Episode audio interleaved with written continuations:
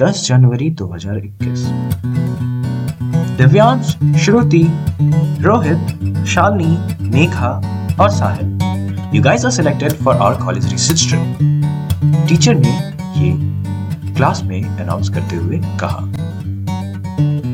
Trip वाले दिन दिव्यांश, श्रुति, रोहित, शालिनी और मेघा अपने बस का इंतजार कर रहे होते हैं।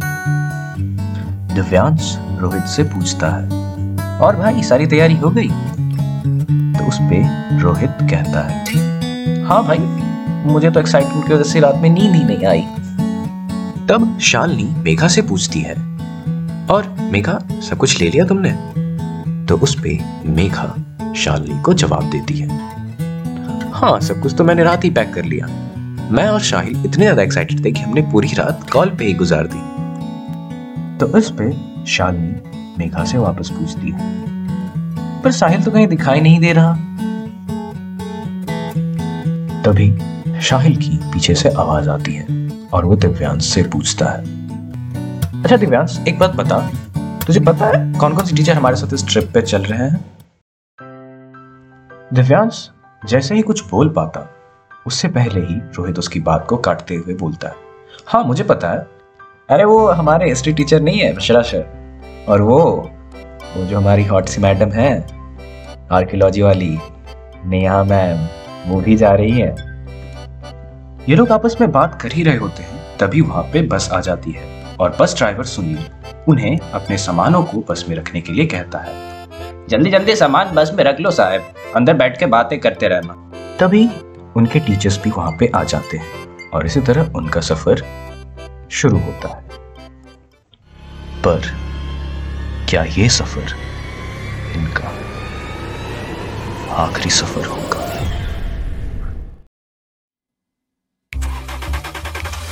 बस में रोहित अपना बैग खोलते हुए दिव्यांश को बोलता है, ये देख भाई क्या मशीन लाया हूं मैं।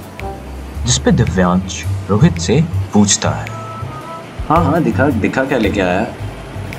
रोहित दिव्यांश को अपना बैग दिखाता है। रोहित का बैग देखकर दिव्यांश चिढ़ जाता है और एक गुस्सैल आवाज में रोहित को बोलता है, अबे तू बच्चा है क्या? ये क्या खिलौना लेके आया है? रोहित दिव्यांश को ये समझाते हुए कहता है, अबे तू इंटरनेट नहीं चलाता है क्या? इसे ओइजा बोर्ड कहते हैं।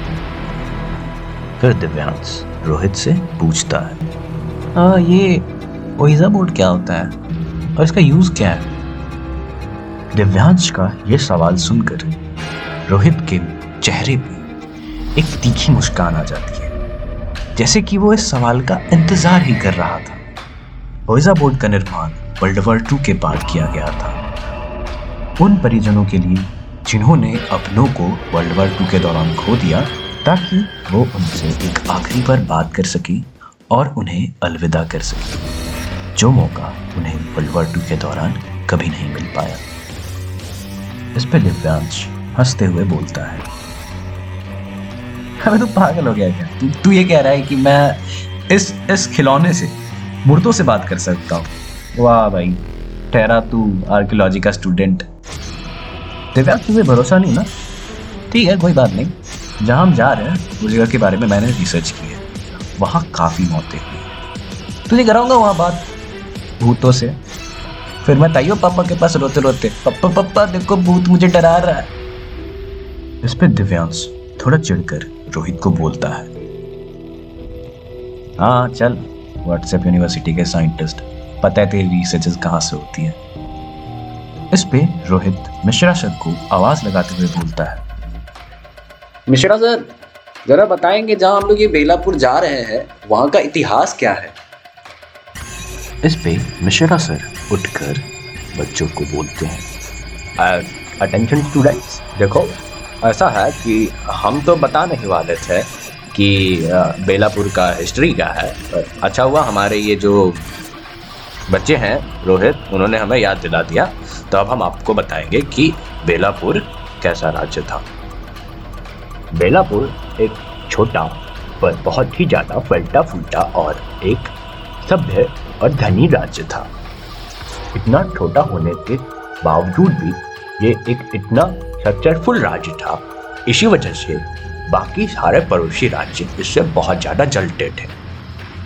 पड़ोसी राज्यों ने काफ़ी बार राजनीतिक तौर तरीकों से बेलापुर पर विजय पाने की काफ़ी कोशिशें की, पर हर बार नाकाम रहे। आखिर में हार मानकर सारे पड़ोसी राज्यों ने एक गठबंधन किया और वो बेलापुर पर आक्रमण करने चल दिए। एक छोटा राज्य होने के कारण ये इतनी बड़ी सेना का सामना करने में असमर्थ रहे और पूरी तरह हार के कगार पर आ गए। अपनी सेना को हार के कगार पर देखते हुए राजा ने काफ़ी चालाकी से अपने षड्यंत्रपति को अपने राज्य के बाहर के एक गुफा में छिपा दिया और खुद भी उसी गुफा में बस गए। उसके बाद ना तो उस राजा का कोई पता चला और ना ही उसके धन संपत्ति का। मिश्रा सर की बात सुनकर रोहित दिव्यांश की तरफ देखकर बोलता है, पता चला कौन सच बोल रहा था और कौन झूठ। तभी साहिल मेघा को बोलता है, यार एक तो ये टीचर कभी पान थूक के बात नहीं करता, आधी बातें तो उसके मुंह में रह जाती है और आधी हमें समझ में नहीं आती। तभी सुनील बस को रोकते हुए सबसे कहता है, देखो साहिब लोग, ये लास्ट स्टॉप है, इसके बाद कोई चाय नाश्ता का दुकान नहीं है, तो आप लोग उतर के चाय नाश्ता कर लो, उसके बाद हम लोग आगे चलेंगे।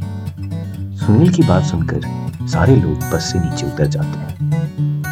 नीचे उतरकर वो लोग देखते हैं कि यहाँ बस एक छोटी सी चाय की दुकान है जो कि एक बूढ़ा व्यक्ति चला रहा होता है। सभी लोग नीचे उतरकर नाश्ता करने लगते हैं। नाश्ता करते करते श्रुति उस बूढ़े व्यक्ति से पूछती है, अच्छा चाचा, ये जो बगल से आपके दुकान से रास्ता गया है वो किधर जाता है? उस पे वो बूढ़ा व्यक्ति बोलता है, बेटा ये रास्ता तो बेलापुर जाता है। साहिल उस बूढ़े व्यक्ति की बात सुनकर बोलता है, अरे ये वही बेलापुर है क्या जो हमारा पनवारी मास्टर बोल रहा था? वो बूढ़ा व्यक्ति इन सब से पूछता है, आप लोग कहाँ जा रहे हो बेटा? साहिल उस बूढ़े व्यक्ति का जवाब देते हुए कहता है, अरे चाचा दूर नहीं, बस यही जो जंगल है ना बेलापुर का जंगल, बस वहीं पे हम लोग कॉलेज का रिसर्च करने के लिए जा रहे हैं। देखो बेटा, मेरी मानो तो तुम लोग वापस चले जाओ, ये जंगल कोई आम जंगल नहीं है, यहाँ हर कदम पे खतरे हैं। आखिर किस बात की चेतावनी दे रहा था वो चाय वाला? क्या है इस जंगल का राज? जानने के लिए सुनते रहे आखिरी सफर।